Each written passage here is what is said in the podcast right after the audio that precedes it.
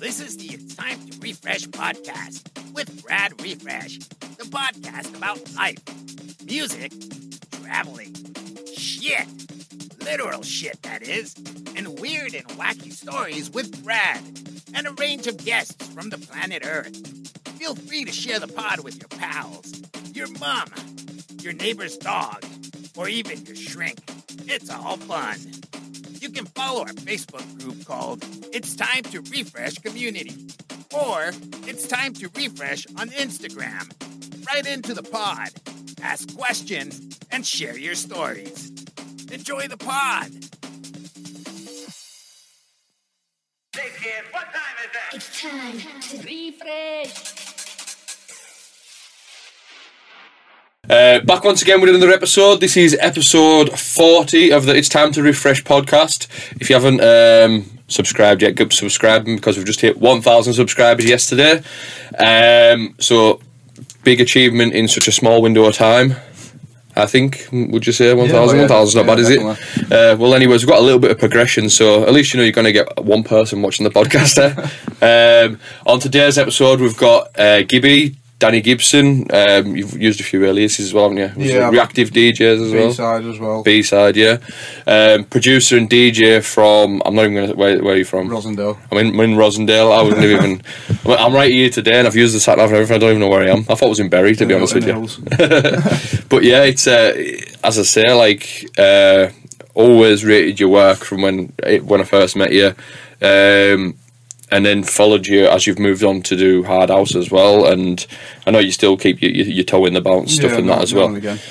But it's one of them people. I've said off pod as well. I want to get more producers on the podcast so we can get talking and about tracks, production, stuff like that, and sort of hear it from a producer's side. Because as I say, I've had promoters on, I've had DJs, I've had MCs, I've had a couple of producers, but we haven't really touched into it, sort of thing. Yeah. So what we'll do is we'll get your story and that, but first, how have you been? How are you doing? Good, yeah. Busy, kids, work, you know, the usual stuff. Yeah, you're saying that you've got a good consistent thing of putting tracks out as well, like. Yeah, I mean, I tend to do is I'll hit it hard for a few weeks. I'd like to get like a bit of a catalogue of tracks going, you know, that I can release over the year, really. Do you know, rather than trying to do one every week and stuff like that. So usually I'll have like 3 or 4 tracks built up that I can put out, you know, on socials or. Well, I've seen that you've obviously you released bits with me before, but like last year you were doing the EPs for Cheeky Tracks? Yeah, I think the first one was in 2020. You know, I signed to Cheeky Tracks. I think it was just before lockdown. Right. The first one was Mint Beat. It was like a remix bootleg of Welcome to Tomorrow, Miss Peppermint. Yeah, and so before we'll get into your story from the beginning. What made you do the changeover to hard house? Because it was, you were doing a lot of stuff under the name B-Side. Yeah, that was with Relay Records, weren't it? Yeah, and then you were doing like a bouncy bits as well as Gibby. Yeah. So what was the because it was like a changeover almost. Yeah, it was just pretty stunning. I mean, I've always been into hard house. You know, I've listened to hard house before I listened to bounce music. Yeah. You know, I like the grittiness of hard house, and you know, there's a lot of raw elements in the music which I enjoy. Mm-hmm. I think it was just a fancy to change, to be honest with you. You know, I first started learning to produce like 2006, just making bounce. I just like the direction that hard house is going as well. It's going back to a lot of the slow, chunkier stuff as well, which I've always been into. You know, like the untidy stuff is fucking really good as well. What I was going to say to you is, like, we've got a similar taste in music when it comes to it. I'm a big fan of, like, you can tell when you listen to your. I'm just assuming your taste in music here, but you can tell when you listen to your tracks. You've took a lot of late 90s sort of Dutch house type stuff with the riff styles that you do, and even like the percussive patterns. When you hear some of your stuff, I'm thinking, I can see he's pulled that sort of from like a Dutch house record or something. I do quite a lot of like sampling one shots, you know, out of some old tracks, really. You know, even just like one shot percussions and stuff like that, and chuck it into it, just gives it a nice groove. You know, and, see, but am I right in thinking that you're into your Dutch stuff? I'm sure you done like a Dutch mix a while back. Yeah, I did a Dutch mix a few years ago. I've always been into the Dutch stuff, like club heads and stuff like that. Yeah, so that, as I say, you can tell that on your hard house stuff from a mile back. Even when you've got, like, sometimes you do have them rolling bass lines, you know, the skippy bass lines that you do in hard house. But even, like, what you've laid it with, it's like it's been pulled from that. Do you know what I mean? Anyways, so we'll sort of get into your story then. So where did it all start for you? Were you DJ Gibby all along? Or? Yeah, it was. Well, I didn't really get a choice for that really, because it was my nickname at high school, so it kind of just stuck really. So where does music come into everything? Way back when? I mean, obviously, when I was younger, I wasn't even into dance music straight away. I was into like pop punk and stuff like that, Blink 182 and. I've got a similar taste in music as well. Like, yeah, I still listen to that quite regularly, to be honest with you. It's my gym music, mate. Like, when I go to the gym, it's like Sum 41, Blink 182, My Chemical Romance, The Offspring. Yeah, like, I listen to all that kind of stuff at work all day, to be honest with you. So. Class, isn't it? Yeah. I mean, the first dance track that I remember getting into originally was Castles in the Sky. Right. When I heard it on the TV and all my friends were, we all heard it and thought, fucking hell, what's that? Class. And start listening to that just on the TV channels, really. So what year was it? Say what, 2002, something like that? Probably about 2000. Like 2001 maybe, something like that. I can't remember when it originally came out. Like the Eurotrance stuff, Alice DJ and stuff. Oh, like right. That as a kid, we enjoyed listening to that. Class. I've always said this, and I've said it on loads of episodes as well. That era is peak era for me. I know times change, and like you can go on a dance floor now, and that stuff might not work as well as it did. But like for me, it's just the golden era of dance music, though, isn't it? Really? Yeah, it's. I think for our generation as well, it's like what you hear tunes now that come out now, and you can tell that what they've grew up on. Do you know what I mean? Like when you hear it, it's like, oh yeah, you can tell you're into. I mean, it's like that. So then when I got to high school, the first year of high school, with 2001.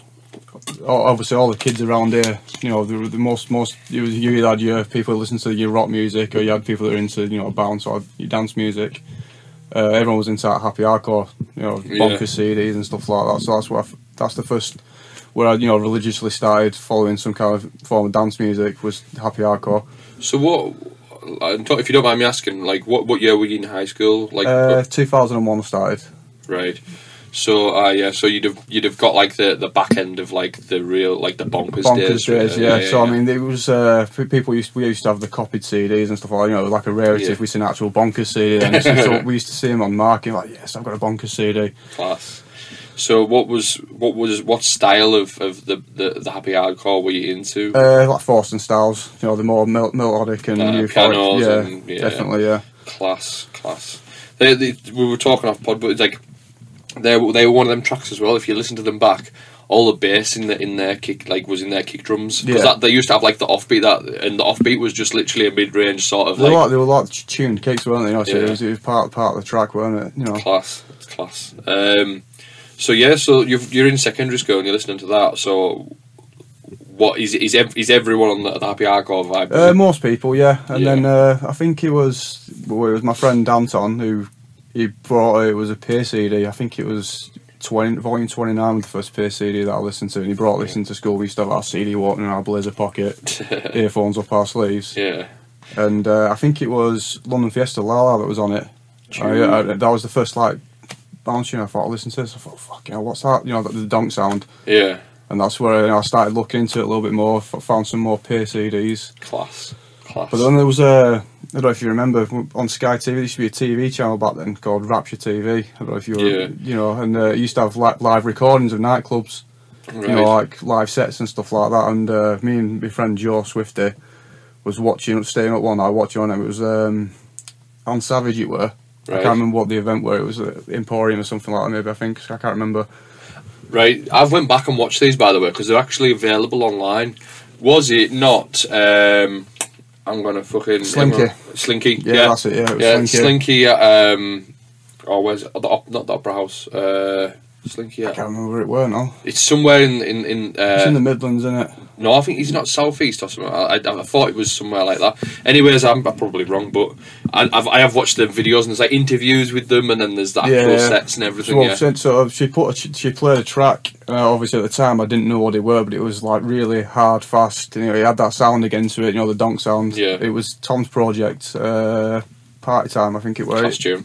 absolutely unreal. And that's, you know, again, that's where I started looking into hard house and stuff like that from that age, from about 11-year-old. She's like, did you say it was Pin Up? You said, yeah. No, Ann Savage. Ann Savage.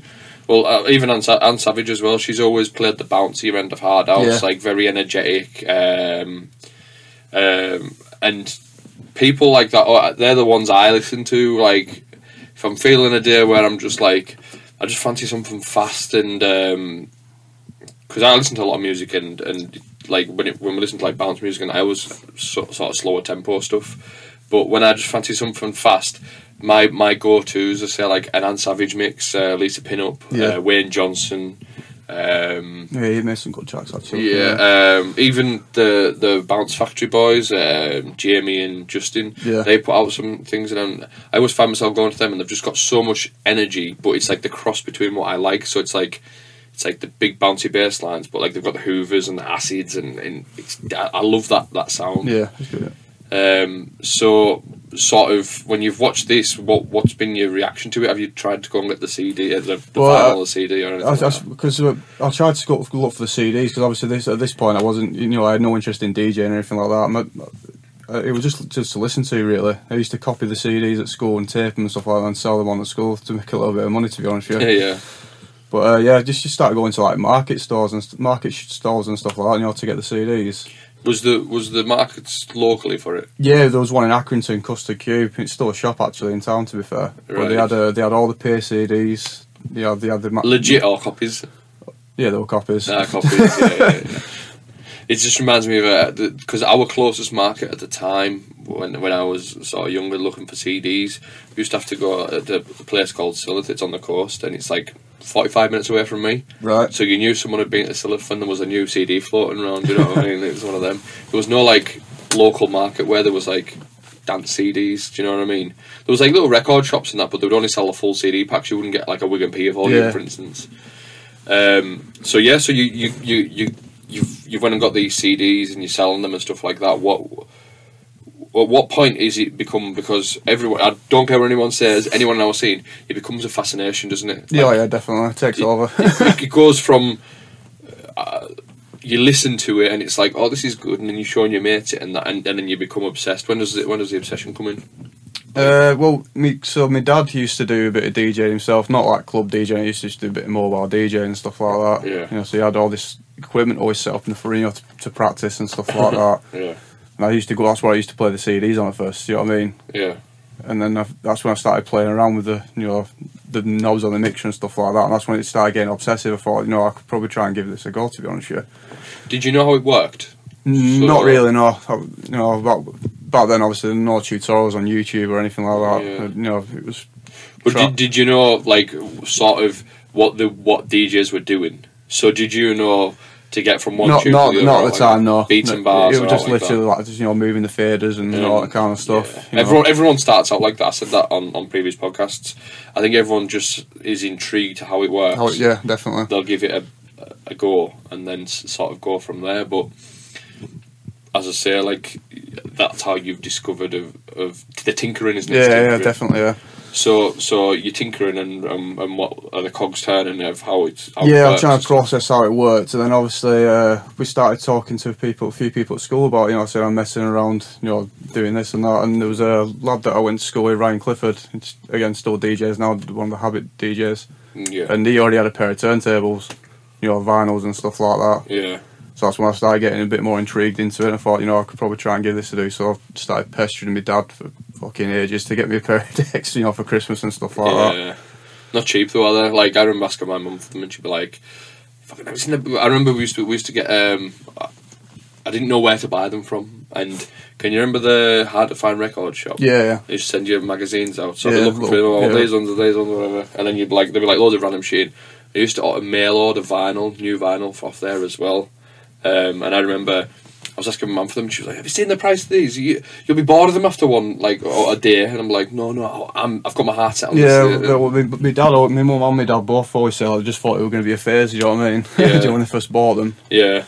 But so you've pestered him for the decks, and then as he gave in, how long did it take for him to give in? Not long, to be honest with you. I think it was Christmas 2001, maybe 2002. I can't quite remember. It were a pair of Stanton straight 30s direct drive turntables, my first pair, which I was pretty fortunate really, because a lot of the lads had belt drives and stuff like that. Yeah.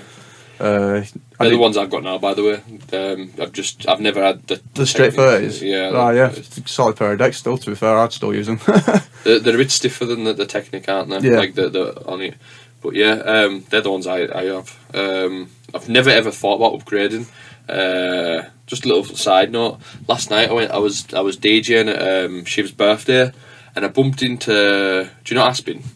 No, I don't think so. No. I bumped into Aspin. He's a lad who's been he's been on the scene forever. He just seems to be one of them people who's always been around. And I hadn't seen him in about 8 years, and I seen him yesterday. We're having a crack and whatnot. And then we were talking about vinyl and stuff, and then he, I don't know, was saying about. I think I do know you mean actually. Yeah. What's his first name? I don't know. James Aspin. Yeah, I know. Yeah. Course, yeah. Big. Yeah, I know. Yeah. He's a funny fucker. Anyways, so we're having a crack and stuff like that about tunes and that, and then he said, "Oh, I've just got these spare pair of Technics that have been serviced by Pimp My Decks and all, and he's got them for sale." And do you know when the cogs are turning? Yeah. And ever since I've been thinking, and it's the only time I've ever thought about upgrading them, because I've had these Stanton ones for forever. They were like, well, they're only the second pair of turntables. The first pair I had were. They were fucking terrible. They were like Newmark belt drive ones, but like the black battle pack ones. Is that what they were? I don't know what they were called. I think everyone had a pair of them at one point. To be honest with you, they were grim though. Like I was just thinking to myself, I can't DJ here. I'm never going to learn this. And it was only later on when I had to go on another set of decks. I was mixing effortlessly. You notice the difference straight away, don't you? And I was just like. What the fuck is going on? Anyways, I went back, and it turns out that like one of the decks on the belt that must have been not connected properly to the spinner underneath, and when it's doing it just slowed down randomly. It's like so it'd spin slow, spin and like, and it, maybe when it got three quarters of the way around, it'd slow down for a thing, and I'm like, and so when I was chasing the mix in, I'd always lose it like. And I'd be like, I'm a shit DJ, I'm never going to make this, I'm never going to do it. Mistake. You always overtouch it, don't you? You know, you don't need to as well, you throw it off. Yeah, so it was just one of them things, and then I had to go on these direct drives. I can't remember what they were. I think they were, was it 1200? It wasn't 1210s, they were 1200s, the smaller deck. The silver ones? Yeah, I think so.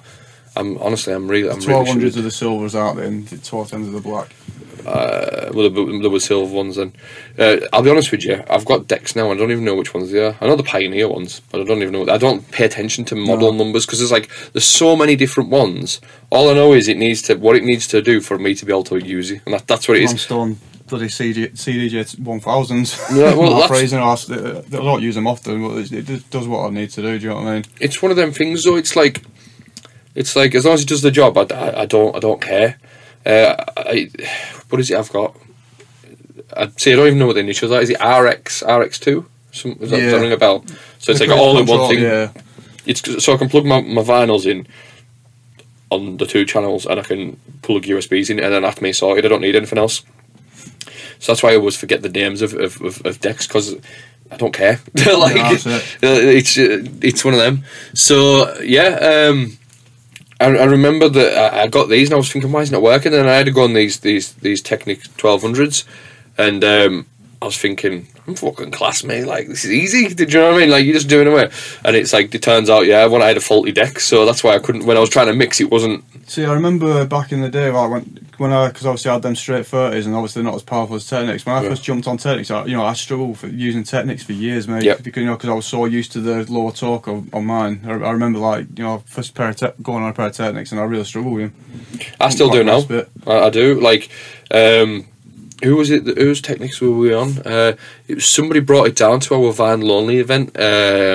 We had this was a few years ago now. It was in GL3 in Whitehaven, and we did it like a vinyl only night, I think. And I was playing away, and because I've sat in my room and mixed on these Stantons for years.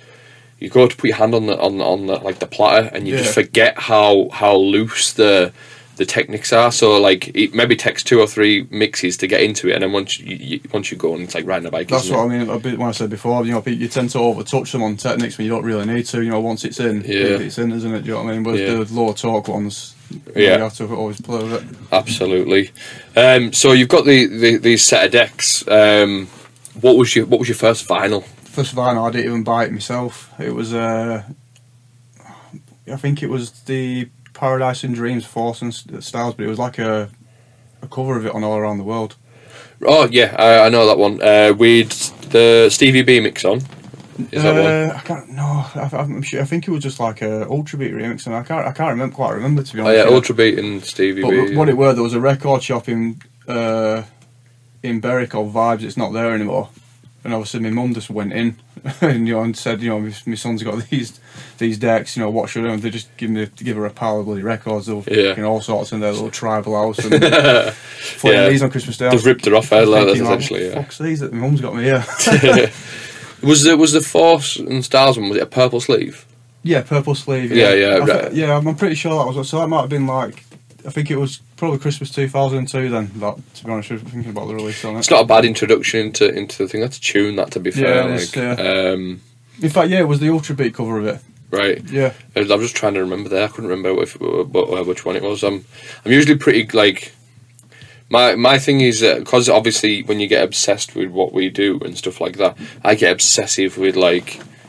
With releases, release dates, catalogue numbers, what record label it went on, and then if you discover a new artist on a record label, you chase what record labels they've released on, and then you find new artists on that, and it's just one big spiral out of control. Like even now, my missus kicks off to me because when you get deliveries through a couple of times, I still buy vinyl. You see, yeah, I do as well. Yeah, and it's like.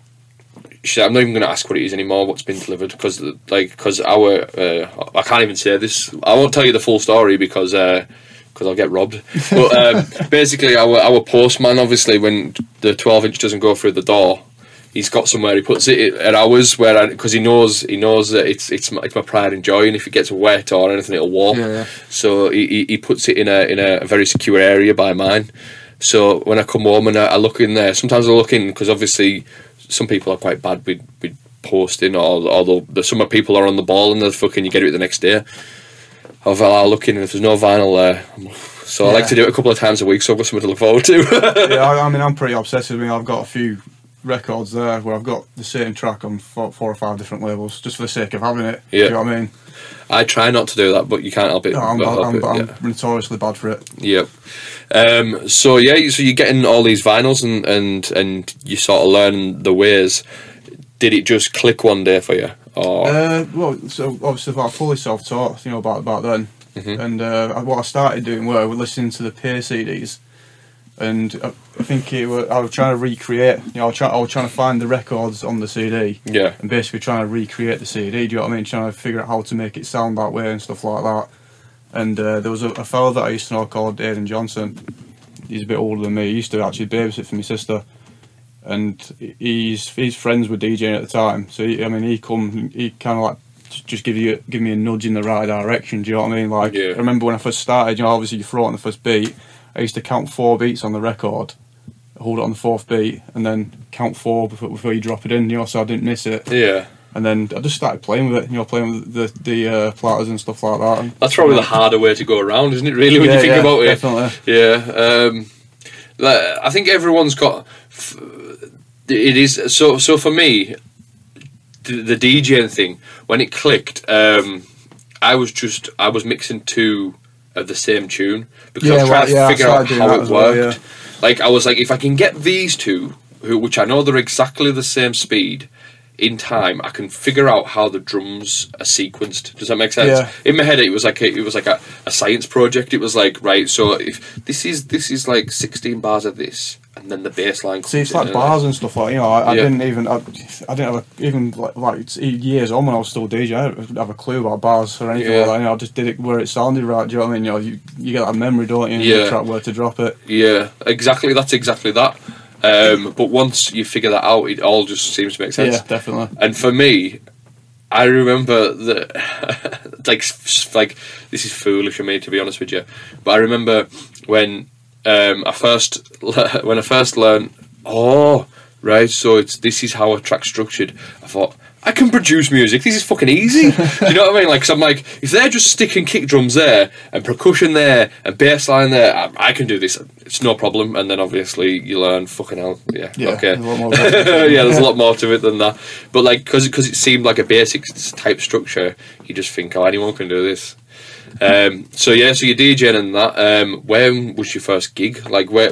How did you get? Because everyone's got a way they got into the scene. How did you get into the scene? So I mean, like, first I started going up Haslendon, where I went to school. Yeah. And by that point, there were quite a few people, you know, that had a pair of decks, and they would, you know, piss around their bedrooms and stuff like that. So there's one of my old friends, Owen. I went up to his house one day, and he had a load of the lads in there, you know, because he had a pair of decks and. Yeah. They're all there struggling to, you know, beat match and stuff like that, and then Owen just turned around and said, Gibby can do it, and they're like, no, you fucking can't, I can't see you be able to do this, and so I walked, I had a mix, beat matched it and mixed it, and everyone was like, fuck hell, you can do it, do you know what I mean? Yeah. So that's when I started thinking, you know, maybe I should start trying to record this, you know, because at that point I felt like I was getting good enough to maybe record something. This is probably about 2003 now, late 2003. So I recorded a tape then, recorded a 45-minute tape with Swifty, MC. Yeah, yeah. And nice lad, Joe. Yeah, he's been my best friend for, I think it's like 23 years now, something like that. Canals. It's a track that, isn't it? Yeah, it is. So anyway, we recorded it. You know, like a lot of the Cheeky Tracks on it and stuff like that. Yeah, and I think of its time, isn't it? Yeah. There was a record shop that hadn't long been opened in Accrington, DJs only. Obviously, I didn't know the fella who owned it at the time. It was Stempy, but when we used to go in the shop, we seen like posters everywhere, under 18s events and stuff like that, at a place called Eden in Accrington, little nightclub. So we walked in, you know, nervous as anything, and I said, you know, will you take this tape to have a listen to? So anyway, yeah, I said, yeah, I'll have a listen. A couple of weeks went by. I think it was about a week. So I rang his shop and I said, you know, did you get a chance to listen to that tape? What tape is it? I was like, my heart sank. Like, so I gave up. Oh yeah, listen to it. Yeah, you're on Friday at this under 18s night. You know, I was only 14 at the time. That would have been 2004. It were. Yeah. September 2004, the first booking, and me and Joe turned Eden, who were holding us, drove us there. We turned up. Me and Joe, bear in mind that I'd never actually been in a nightclub before this point. I'd never been into anything like that, just house parties. So we were there waiting outside for the doors to open up, for people to turn up, you know, with the decks and stuff like that. So there was a lad there called Adam. He was one of the residents there, and he came up and said, you must be Gibby, and Gibby and Joe. I said, yeah, we're just waiting for Stempy to come, you know, to set up. Yeah, he's running late. So there's one technic in there, and he had this fucking black thing under his shoulder. I looked at it and said, what's that? Oh, it's a CDJ. I'd never seen one before in my entire life. Do you know what I mean? Yeah. Well, I've not got any CDs. So it's alright, you mix on the Technic, but again, bear in mind, I'd never been on a pair of Technics either. Yeah. So we walked into this club. It was only a small place, like, and Adam set up. Anyway, he just put a tune on, and fucking how loud it were. Me and Joe just looked at each other like, wow. You know, it used to house parties. Yeah, honestly, it absolutely blew us away. We were there shouting at each other, not being able to talk. You know, we couldn't understand what we were saying or anything like that. Yeah. So I went back to back with Adam, and I was on the Technic, he was on the CDJ, and I'll be honest with you, I fucked it up absolutely royally. Right. We all start somewhere, though, mate. Yeah, yeah. Well, yeah, you know, like I said, I struggled for quite a while when I first started, you know, doing it in clubs. House parties, I went back to my own setup and, you know, generally doing all right, but like, the under 18s nights, you know, there was probably nothing special to listen back. Well, I find that the moment you move from a club to from your bedroom to the club, it's a whole different dynamic. Yeah, do you think so? Like for instance, you might turn up sometimes. Like, I'm not speaking for everywhere, but you know, sometimes you might not even have a monitor in the thing. I think that's what blew us away. The monitor in that club, it was so loud, it was unbelievable. But bear in mind, we're only kids, 14-year-old. You know, the ears were ringing when we left and stuff like that. It just blew us away at first. Well, I've noticed, right, this is the thing. Do you know when you see there's a few veterans on the scene, and I don't mind, they won't mind me saying that, I've went on after a couple of people who've been around for a long time, and they've got the volume at about 3 o'clock on the volume thing. Their ears must be absolutely fucking hammered. To 3 o'clock's like what? It's at like 80% roughly on your thing. So you're about 80% volume. Shouldn't need to be that loud for your ears. See, I stopped using monitors quite a few years ago, mate, because I get tinnitus in my right ear. It ring, you know, if it's quiet sometimes now, it just rings out. Do you know what I mean? So when I do sets live now, I literally just keep my headphones on and the mix in the mixer, which I've done for years now. To be fair.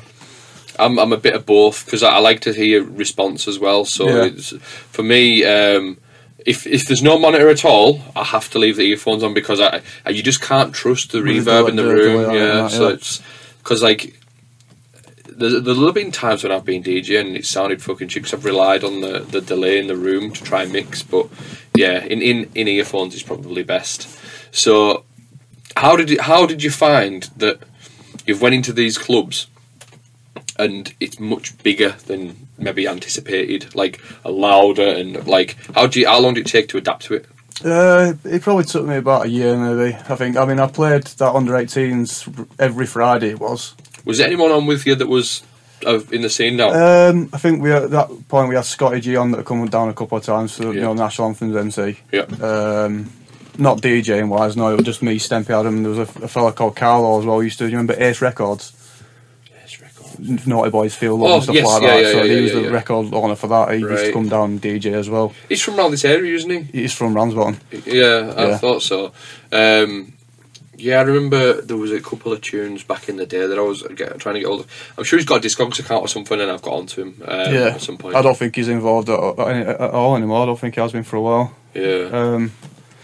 But then I think what I started buzzing off a lot more was the fact, all my friends used to start coming to this on a Friday night, from school, all the girls from school coming to watch me DJ. I was like, buzzing, this is what it's going to be about, do you know what I mean? And then I think it got to late 2004, early 2005, that's when Stempy said, you can do an over-18s night now if you want. I was only 14 at the time. Yeah. And... I can't remember who was on that night, to be honest with you. I think, it was just the residents. We might have had Scott on or something like that. I can't remember. Yeah. But that was a scary experience for me as well. I was a 14-year-old. I was in, bear in mind, Accrington at the time. And, nights out, we were rough. Do you know what I mean? I haven't played Accrington in, 10 years now? I think I was there that night when you played in Accrington at the Bridge, to be honest with you. I remember it. Which night was it? I played there a few times. I can't remember which one it were. You were there. Was it the kick-off night? I think so, yeah. Right. That put me off Accrington for a long time. All I remember is I went down with Matt C and I can't remember who else. Was it Stu C as well? Yeah, I was there that night. Yeah, and I went and I was thinking, it's all right. It's not a bad night. It's there was a few in and stuff like that, and then there was a lot of travellers came in, and that's Accrington. Yeah, and they were just looking to start straight off the bat, like you could see. And then all I remember, it was only 10 years ago. I shouldn't be able to remember the full story, but I can't remember the full story. It was a bit wild. It all happened all at once. All I remember is just a bar still come right past my head, and then somebody got through a window as well, if I remember rightly. And it was it turned into a mass brawl, and everyone was jumping on top of each other, and it was like... Yeah, I backed up booed it in a taxi, mate, straight out there. As soon as I see someone like that, I'm out, mate. Well, I remember just standing behind the decks like, what the fuck? And the bouncer's going, turn that fucking music off! Turn it off now! And I'm like, okay, put the volume down, and it was like... I just remember that just everyone was just like, what the fuck's going on? And then, I think it shut down after that. It weren't so long after that. It was the Bridge, weren't it? I think it was. Yeah, the Bridge, yeah. It wasn't a bad little place, but as I say, it was just... It was a bit rough, do you know what I mean? But yeah, Accrington, great place. Yeah, well, that's where I spent most of my first years DJing, to be honest with you. There was Eden that I did, and then when Eden shut down, probably for the same reasons, we moved to a place called Lardy-Daz. Everyone around here remembers Lardy's, Did Night Am used to do that? That's right, yeah. Yeah, it weren't zone nights, but they used to have, I think they had a few of the peer DJs on their occasion, so they used to have a main room, I think it was like an 800 capacity room or something like that, and then they had a little side room as well. Right. So most normal weeks, the main room had your chart music and stuff like that, and then the side room at the So I used to have bounce music. But I first started doing that, it was Teen Heaven, it was called, under 18s there. Yeah. And that was in the main room. That's when I first started getting properly into, you know, getting to grips with, you know, DJing live in front of people and stuff like that. Yeah. And that was for about 2 or 3 years, I think, maybe 2 years. Right. And then after that, in Accrington, we moved to Bailey's. This was a lot later on. This is like 2008, 2009. I can remember Bailey's. So Kinetic Nights, the world they were. Yeah. That's when, you know, that's when I first started, you know, seeing some of the main names in the scene, do you know what I mean? You know, at that point, you're getting a bit starstruck, like, fuck, that's Ben T, do you know what I mean? Or, yeah.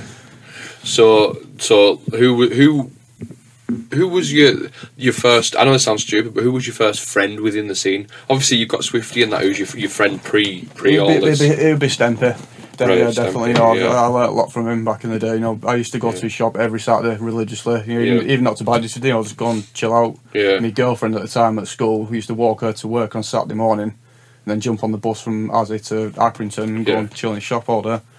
Yeah, but it's the best way to be, isn't it? I wish it was still a thing now, because some, you know, best days of my life. Some of them, to be fair, just you know, even though there was nothing to it, it's just it's just back fondly, isn't it? Yeah. Looking back fondly. So so you're starting to get DJing and stuff like that. When what came next for you? Was there a big moment for you where it sort of? I think where I like locally where I started making more of a name for myself. I mean, in Rossendale was the Night Amenity, which everyone, you know, listened to the CDs and stuff like that around here. And I was going to ask you about it. Sorry, I've know you've been linked to it because I've seen you in the past and that. But were you an original? Were you? No, I weren't an original resident. No. So I mean, when it were at its peak, in like 2006 at the Cube, it turned out that at our school, I went. It was a year above us, a lad that knew like Eddie Race and stuff like that, and we got talking, and so Eddie put this night on the Menace Up and Comers in 2006 at the Cube. Yeah. And me and Leash Owen got put on because we were getting on round locally as a back-to-back kind of set, do you know what I mean? Yeah. He put us on that, and he put us on the main hour there as well. I think we DJed at a place in Accrington called Upsy Bar for someone's birthday, and a few of the amenity lads were there, and they heard me and Owen playing. And Eddie, I think, you know, Eddie obviously liked what he heard. But I think we played a lot different to what the amenity lot played, because they all played pretty hard, do you know what I mean? Hard and fast, whereas me and Owen were playing stuff like just normal bounce, do you know what I mean? A decent, steady BPM, stuff like cruising and stuff like that at the time. Yeah. So they put us on the main hour there, and the CD obviously at the time went online as well, and that's when everyone started, you know, getting to know who we were really locally. Yeah. So then... So you've done the Up and Comers night, and then you've been able to do there? I had a little bit of a gap from not playing for him. I think it was 2008, the Cube had shut down, and they'd moved to a place called Venue in Tomberton, it were. And at that time, I worked with one of the DJs, Sammy Love. Yeah. So he turned around and said, you know, you want to come start playing for us down there? We'll make you a resident.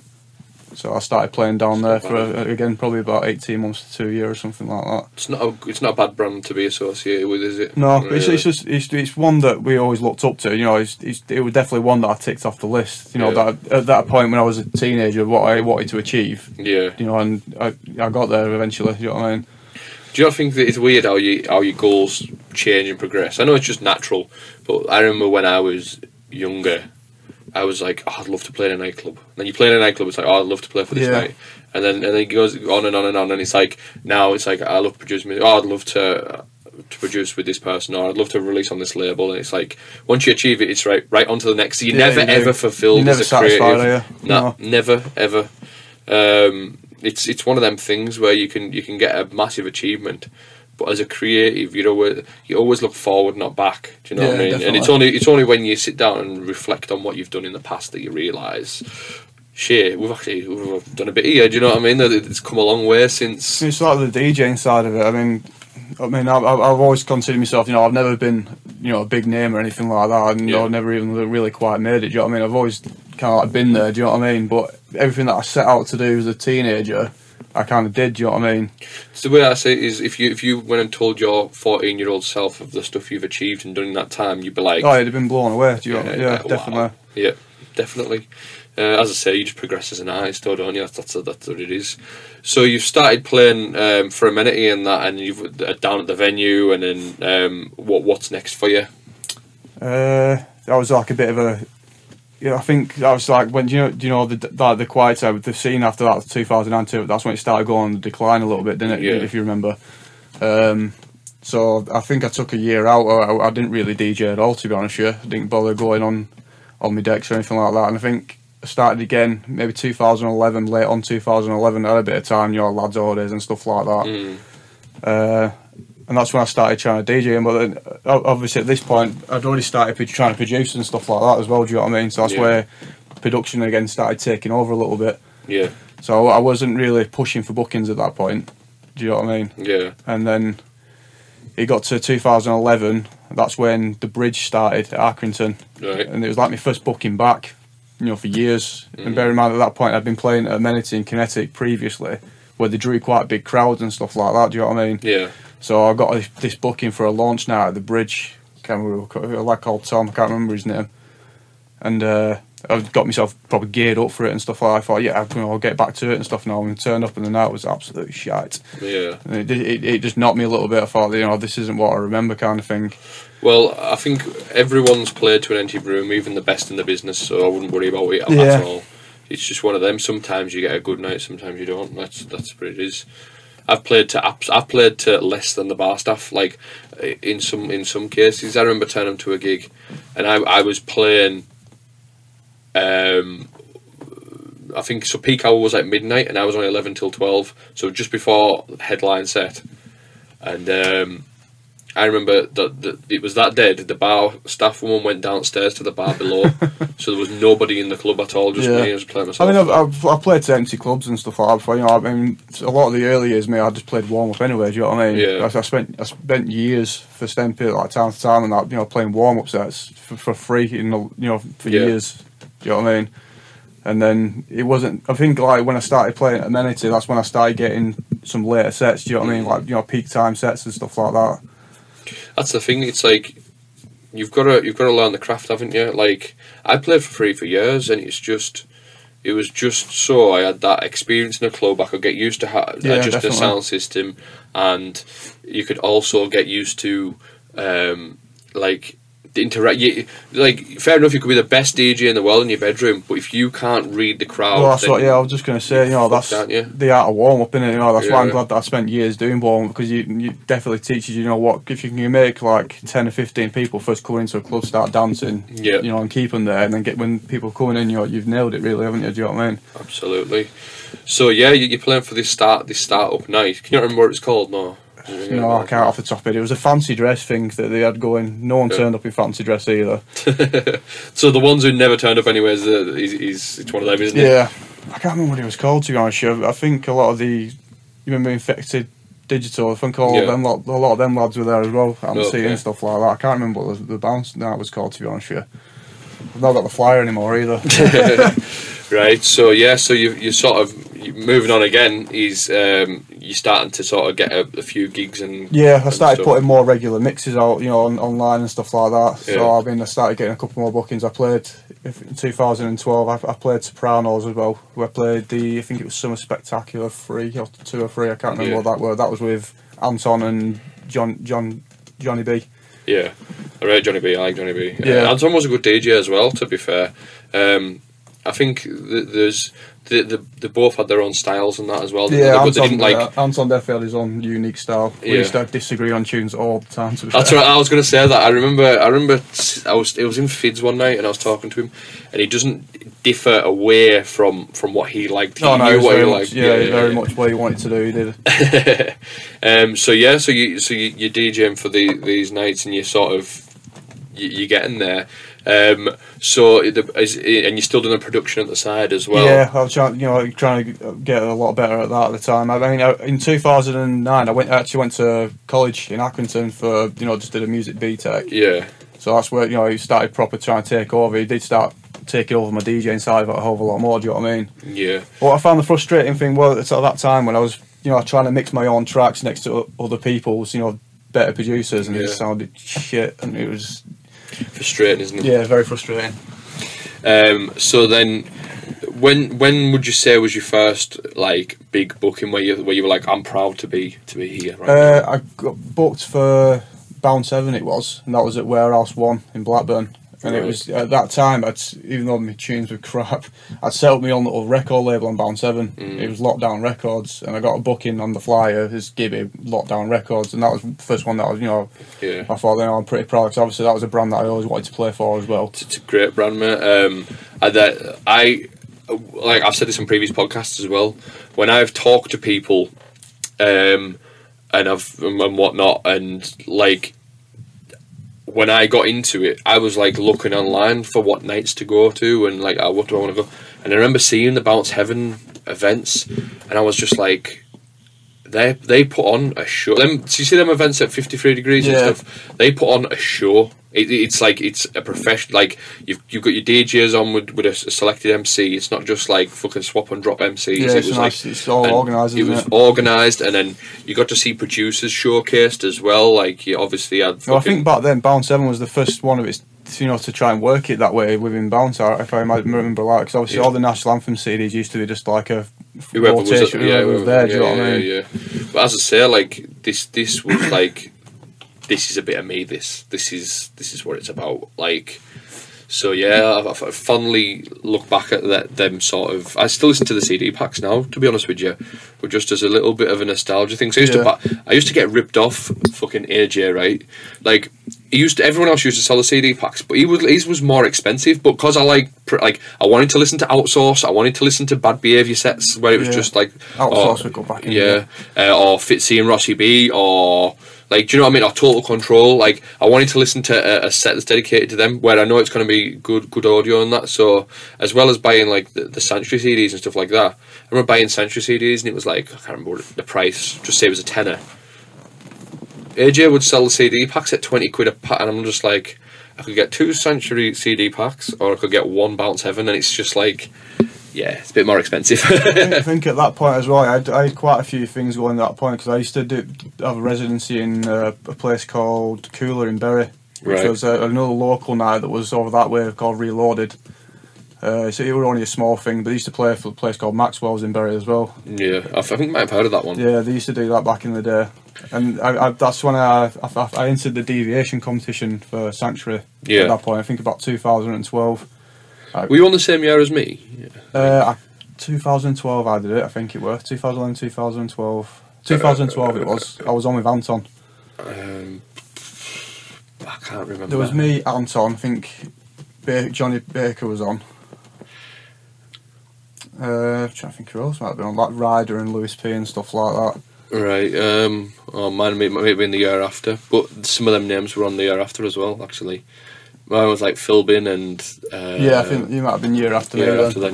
So, I mean, I did that, and then I was on holiday in Forteventura with my son and my missus, and I got a message on... I was actually going onto the computer on the holiday thing, checking if I had anything back, and I got put on again in a room 2 for deviation. It was a Sanctuary winter, like a winter warmer, I think it were. Yeah. But they closed the second room, so they chose a couple of us to play the main room, and I got chose to play that main room, so that was like the first main room, like Sanctuary event that I played for. Not bad. Well, didn't you play the warm-up, was it? I think I was on second or third. Right. So you were like, what type of stuff were you playing? I played classics, to be honest. I started with bloody head check. Because obviously if you get that opportunity, you want to seize it, don't you? Yeah. Like I played a couple more times for Sanctuary. After that, I played. I think it was one of the birthday events that was in Wigan. They had Stunt on as a PA. Yeah.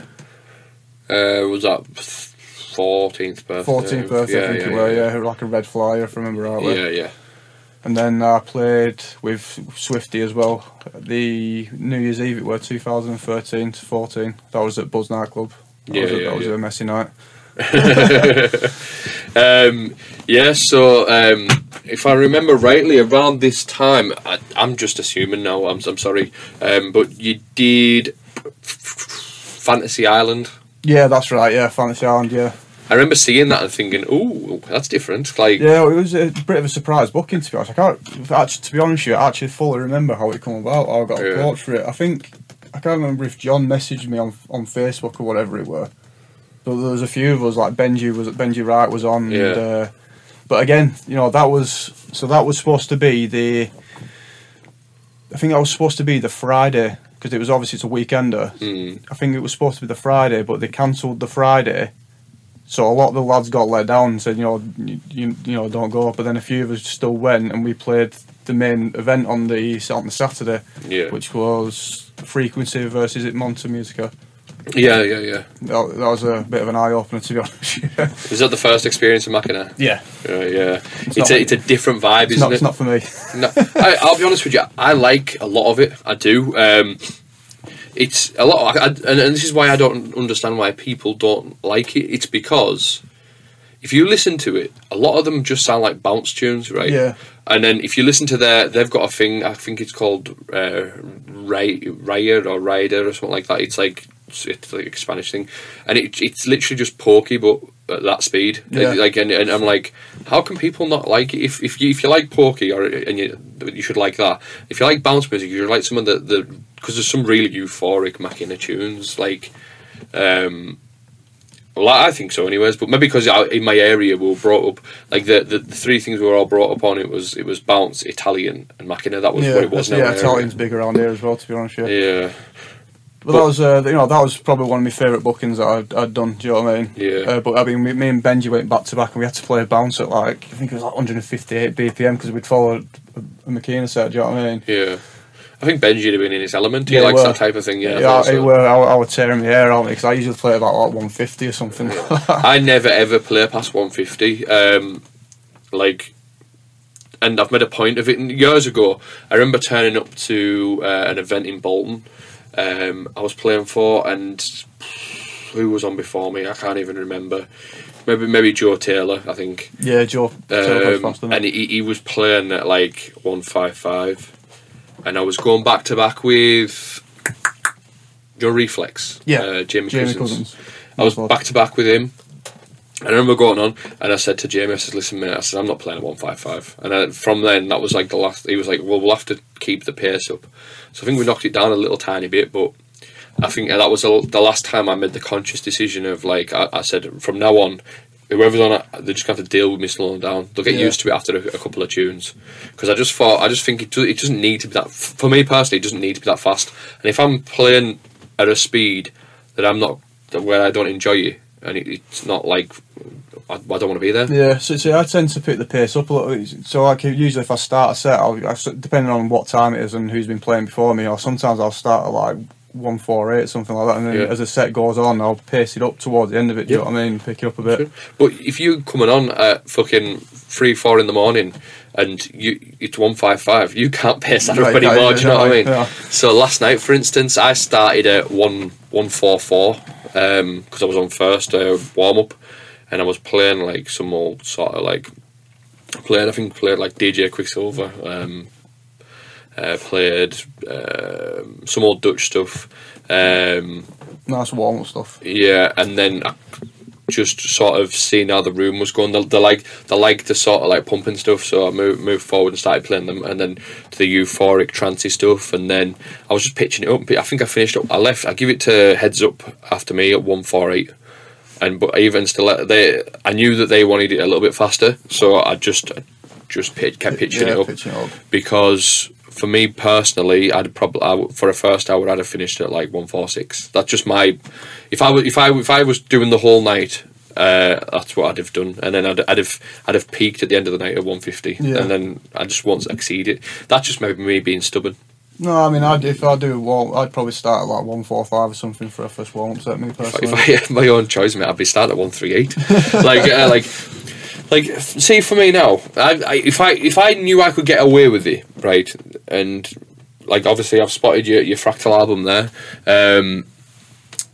I'd play loads of untidy stuff at the beginning of the night. If I knew people would react, the bounce heads would react to it, I'd play 132, 132, and then I'd build it up and up and up and up, because there's nothing worse, right? I've went in a club at 9 at night, and it's been at 150 straight away, and me as a DJ, I've been in the club for went to go on so 3 or 4 hours or whatever, and I'm just this hasn't progressed anywhere, and I'm starting to get a bit bored of it. Yeah. Do you know what I mean? Whereas if you start off slower, you can play a different selection of tunes and then move forward. Well, I think that's why I you know, I got more into hard house again, because there's, you know, there's a lot more elements that go into, you know, there's a lot of different styles in there. Do you know what I mean? Obviously with bounce you've got your energy and stuff like that. Yeah. It's all pretty much the same structure as well, though. Do you know what I mean? Yeah. Whereas hard house, there is a big, it's a range, isn't it? There is a range, yeah. Because obviously you got your hard trance move up as well, you know, and stuff like that. I'd say you've got your NRG like type hard house as well, where it's Blair and Hoovers. Yeah. That's not really for me, that type of stuff. It's like that's like 155 as well. Like you see some people playing it and producing it, and then you've got like your funky hard house, like you sort of call it your digital mafia style stuff, and then you've got your untidy stuff that's a bit slower and it's chunky and it's got all the elements are dead, like crisp and clear. Yeah. I know that some of them are quite gritty and saturated, but they're always dead clear in the mix. And then, as I say, that the range, there's so much to play with. Like if I didn't feel like doing a bounce tune one day, like you're quite restricted in what you can do if you're trying to be productive with your sets. It's whereas if you're in hard house, you'd be like, oh, I don't fancy doing it. I mean, a lot of my tracks that I do now, my hard house stuff, you know, it's a variation, different range. You know, I mean, some of them are like, there's one that I think it's like 136 or something like that. You know, it's a bit more techno influenced. And I have noticed it, mate. I have noticed. So we'll get on to that if that's all right. Because obviously you were talking about DJ sets and that. We'll get onto your production. So you were producing bounce tunes. I think when I first heard of you were doing maybe like Oddbit with Fred. Yeah. You were doing stuff under that Reactive DJs. Yeah. That's what I was trying to do, like the bumping stuff that was in at the time. Yeah. I mean because I was never really a massive fan of it. I think that's a point. I was trying to do what I thought people wanted to listen to, which obviously for me, when I look back, it was probably a mistake. Do you know what I mean? People pleasing. You know, my art wasn't really in it. Do you know what I mean? Yeah. I started doing a few bits with Fred, because I mean originally I used to produce on Reason, right? And obviously everyone else was using FL Studio, so I couldn't collaborate with anyone. It would drive me nuts. Yeah. So it was Fred that got me onto FL Studio. Really, I showed him the ropes for it. Really. Yeah. I learned quite a bit, just looking at some projects and stuff like that. Yeah. So when you've been producing and stuff like that, I hope you don't mind me saying this, but I remember, like, did you take like a little break in between, like maybe 2016 or something? Like, I remember not hearing your stuff for a while, and then I all of a sudden heard it, and it was like the production was just. My daughter was born in 2015, February 2015. Right. So yeah, I took about a year off doing. I mean, I did little bits at home and stuff, but I didn't play anything out. Obviously family time and stuff like that. See, I do pay attention to what everyone's doing. No, but it's one of them things that when you came back, your production was like much better as well. Like, I remember hearing one of your tunes and I was like, that kick drum sounds heavy. Like that's like nice and like not so much hard, but it was like. It was hitting in the right place. I just put a bit more time into learning rather than just making. I think prior to that I was just chucking tunes out left, right, and centre. I was doing like 3 or 4 tunes a week. Yeah. Do you know what I mean? Just chucking them out there. I think it was for the sake of getting them out there because I wanted to be there still. Do you know what I mean? Yeah. So I took that year out, spent obviously family time, and then just learning as well. Just watching various things online and stuff, just experimenting. So you're sort of like you're learning that you're refining your craft sort of thing, and so from 2016 till 2020 you were just doing the bounce bits, just bouncing stuff. Yeah, I was obviously doing a few bits with Fred. I think 2019 I started doing bits with JJ, for Relay Records. Yeah.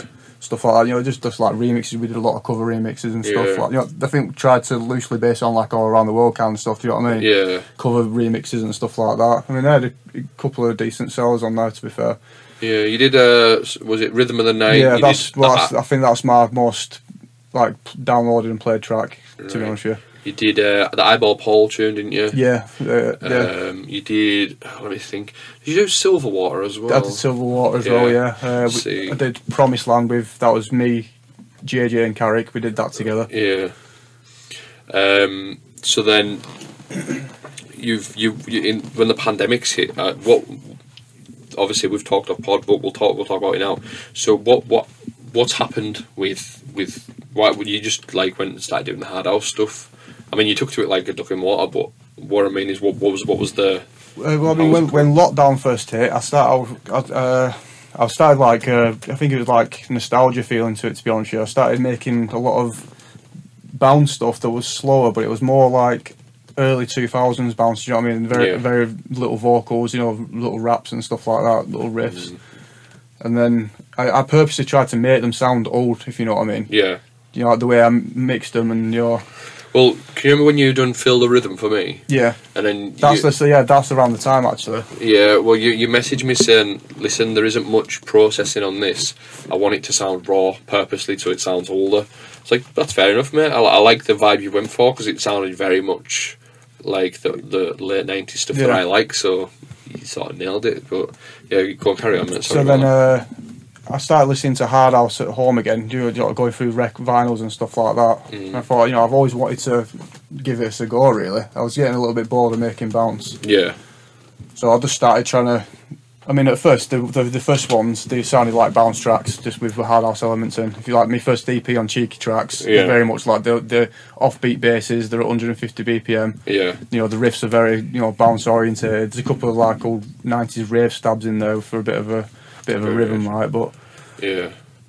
So you made the conscious effort of like, I'm just going to make it for myself rather than... Yeah, at that point, I mean, it's still to the point now, really. I wasn't purposely listening to any new hard house or anything like that. I wanted to literally make it how I wanted it to sound and what I enjoyed listening to. This is where I made the conscious effort to make sure I'm not doing it now to please people. I'm literally making what I want to make and what I think sounds good and how I want it to sound. Yeah. So did you have a refall in love with production after that? Yeah, massively. I can imagine. Yeah, massively. I'm just going off I've had these moments as well where I've like, I want to try and focus on this and it makes you fall in love with it all over again because you're just pleasing yourself, and then if anybody else likes it, it's a bonus, and if anyone else wants to sign the record, that's even a bonus as well. Yeah, like, definitely. So yeah, what are you doing? Like, so right throughout lockdown, I seen you do bits and bobs with this style, but right now, what's your focus and your aims on? Just to make, I want to try and get myself a little album going for Spotify, to be honest with you. You know, I have my own stuff. I want to get an album's worth of stuff together and hopefully put it out. I thought you did that, you know. Yeah, I had planned to do it, but I ended up just putting it on SoundCloud for the time being because I wanted to spend a bit more time on it. But I think I kind of rushed it a little bit, to be honest with you. Now that I look back. Yeah. So my aim for this year is I'm not going to be releasing as much for the first half of the year at least, because I want to get, like I was saying earlier, you know, a catalogue of tunes going. Mm. Not release them, not even put them out there really, but then just hopefully try and get this, you know, like a 12-track album or something like that. Yeah. The thing is, right, like, there's the thing with the argument between album and singles and how people perceive it. Like, people can listen to an album and then it's just forgot about, or like.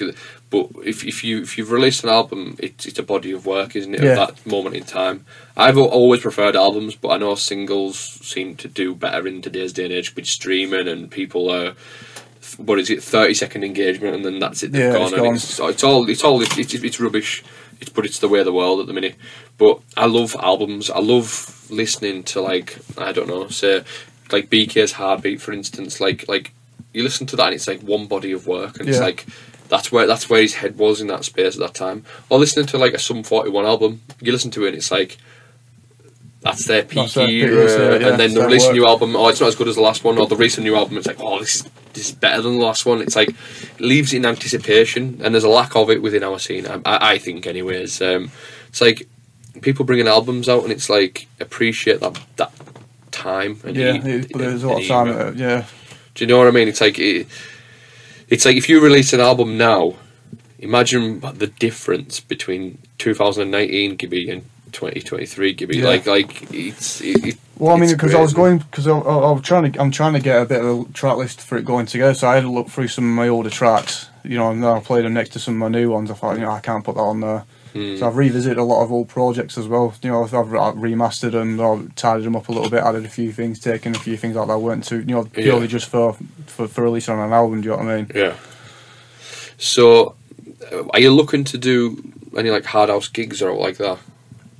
Not particularly, no. If I'm absolutely honest, you know, if I get a couple of gigs, you know, I'd enjoy it. I don't actively go out looking for DJ bookings anymore. Oh no, not look for them. But I mean, if you would you be thrilled in the idea of turning up to somewhere and getting to play all your hard out stuff?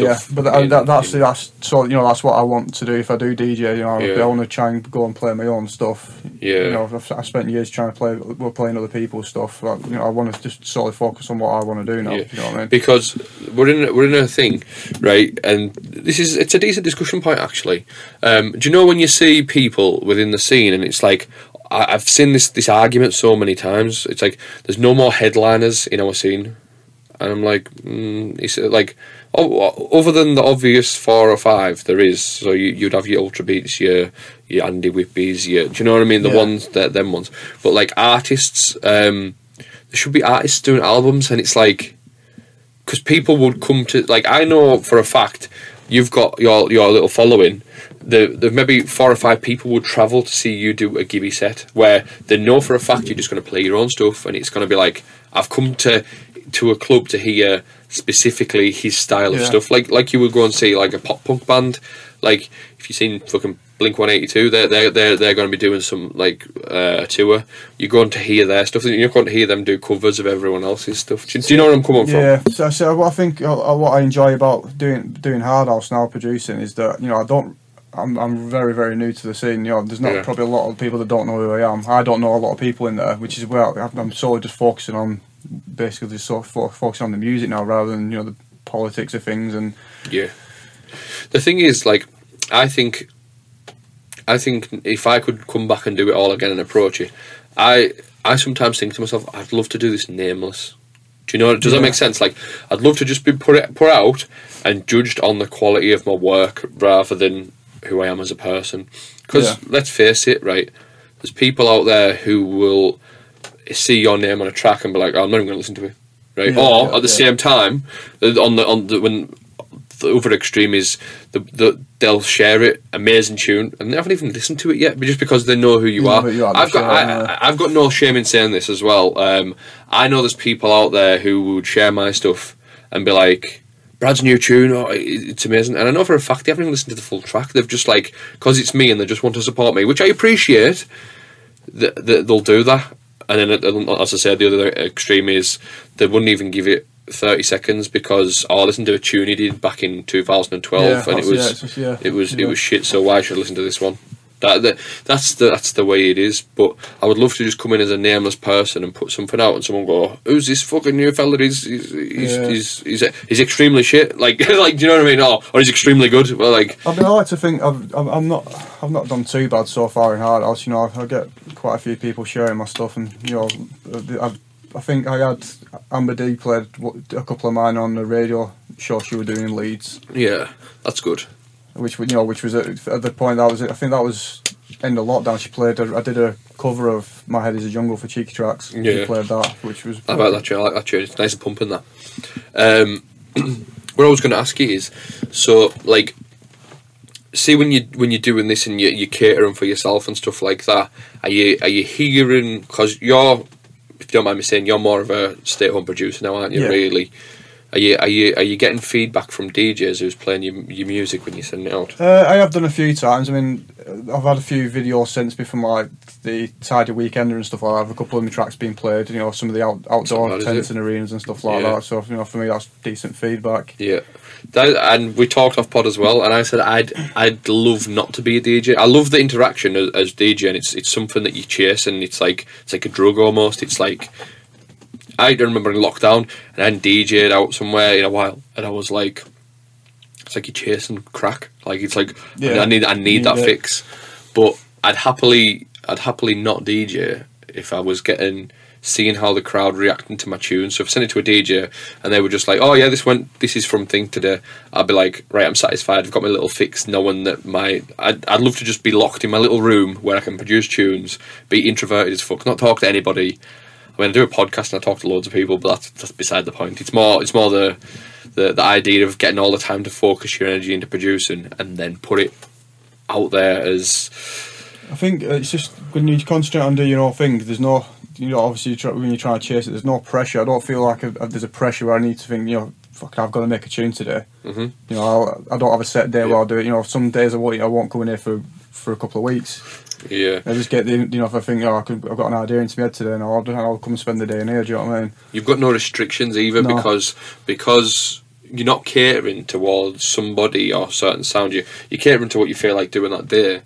Maybe it's like sometimes I come into my studio and I'll just listen to music and I'll be like, I fancy doing this today, and I'll start writing something, and then the next day I don't feel like that anymore, and then I'll come back to it a week later and go back to it and do it. That's just the way it is, isn't it? It's like it should be like that. You shouldn't be who's big at the minute, right, we'll copy that sound and then we'll replicate that and then we'll try and get big as well. Well, I think that's one of the reasons why I stopped actively doing, like, producing bounce music as much, because I found that I was trying to recreate sound too much, you know what I mean, what I thought was going to work, you know, of what people are already doing, and I didn't like the idea of it, to be honest with you.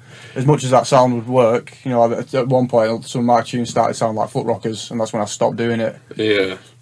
As I say, you can't help but take influence from people, absolutely, but if you're at a point where you think, oh, people are going to think I'm just and you should make the conscious decision. Well, I got a comment on one of my SoundCloud tracks. I can't remember which one it were now, and it said "Foot Rocker Mark II," and I thought, right, you know what, fuck this.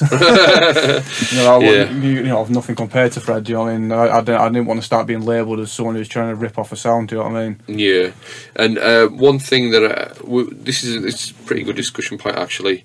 So when you're producing tracks and stuff like that, do you not think? I get this with the podcast. I get a lot of lovely, really nice, heartly comments. There's people out there who listen to this every week and they're like, I wait for it coming out and stuff like that. And that it means a lot to me. But do you not think you put when someone puts one negative comment, right, you seem to... You're focusing it. Yeah, definitely. So there's like a million different comments around here, and then there's one where it's like... Oh, no. And then you can't. It'll go around in my head for days, stuff like that. So, like, for instance, we'll just use that Foot Rocker Mark II comment. I bet you sat and it just fucking it steamed on it, because I wasn't purposely trying to do it. Yeah, I mean, obviously I'd worked on a few tunes with him. You just pick up things, don't you? Do you know what I mean? But as I say, so what I was going to do is we'll sort of tie it up today. We've got a really good body of podcast. We're going to do questions, but I mean, fucking, we've got like a good story off you there. Like, I don't want to deviate away from it. Do you know what I mean? Like, I thought that was really good. So, is there anything that you'd like to add on to your productions before we sort of close this up today? Just cheers for everyone who listens to my music, really. But like, as I say, is there anything you can give me that's like sort of exclusive that might? That might get people excited. Well, this album, have you got any insight onto the album? I'm thinking about putting a few samples out over the next few weeks, to be honest with you, some of the stuff I've been working on. Right, so keep an eye out for that. Where can people find you? Facebook, they can buy Toolbox Digital for my downloads, my hard house stuff. I've got obviously Club Digital for my bounce stuff. Yeah, you're on Spotify as well. Spotify as well, yeah. I've got a Gibby account and a Danny Gibson one. It's mental that we're in a day and age where we've got to plug all these different mad shit, like Spotify here and Toolbox Digital here, and it's like... There's my SoundCloud as well. Yeah, should be like 20 years ago. Just go and buy the CD. I just want to say thank you for coming on, mate. But before we close up, I just want to ask, like I have with everyone, you're going to get the electric chair. You're not that much of a bad guy, to be honest with you, so I don't know what you're getting it for. Maybe mistaken identity or something like that. You're about to get the electric chair, and you're having one more meal. What you having? You can have a starter, main, dessert, and a drink. You don't need to have all of it, but that's what's available. I'm notoriously bad for takeaways, mate, so my main would be a Bailey's pizza. It's not there anymore, it shut down 2 years ago. If I had one more of them, I'd have it. What's it called, sorry? Bailey's. And what did you get? Just a cheese and tomato pizza. That's bland, that, mate, I'm disappointed. Cheese and tomato. Although, if it's fucking... If it was there for 25 years, it was good. Yeah, if it's that good, then... Yeah. Go for it. You getting any like sides or out like that to go with it? Cheesy chips. Cheesy chips. You're not veggie, are you? No. You're gonna have a drink to wash it down. Yeah, pint of bitter. Nice. What bit did you go for? Piston Brock. It's called. It's a local one. Local. I was gonna say I can't say I've heard of it. Nice one, mate. I just want to say thanks to everyone for listening. If you've enjoyed the podcast, give Gibby a message and just say, like, if you're interested in his stuff, let him know. Do you know what I mean? If you've heard a tune, you think, fuck, that's a good tune, that. Let him know. It's sometimes I think comments and messages can go a long way. Do you know what I mean? And as I say, like, if you've enjoyed this podcast, then subscribe. Join that 1,000 people, or sorry, 1,020 people, who's now on the YouTube. So yeah, share it with your mates. Stick it in your WhatsApp groups as well. If you think you've got mates out there who enjoy this, like the music crack, and even a bit of a just light-hearted banter, share it with them and let them know, because it's the only way we get bigger. And as I say, follow Gibby on all his socials, his Spotify, his, as I say, his Toolbox, his SoundCloud. And it's time to refresh for any questions you've got as well, and put the little clips and that out on there. Just want to say thanks for listening. I'll see you later.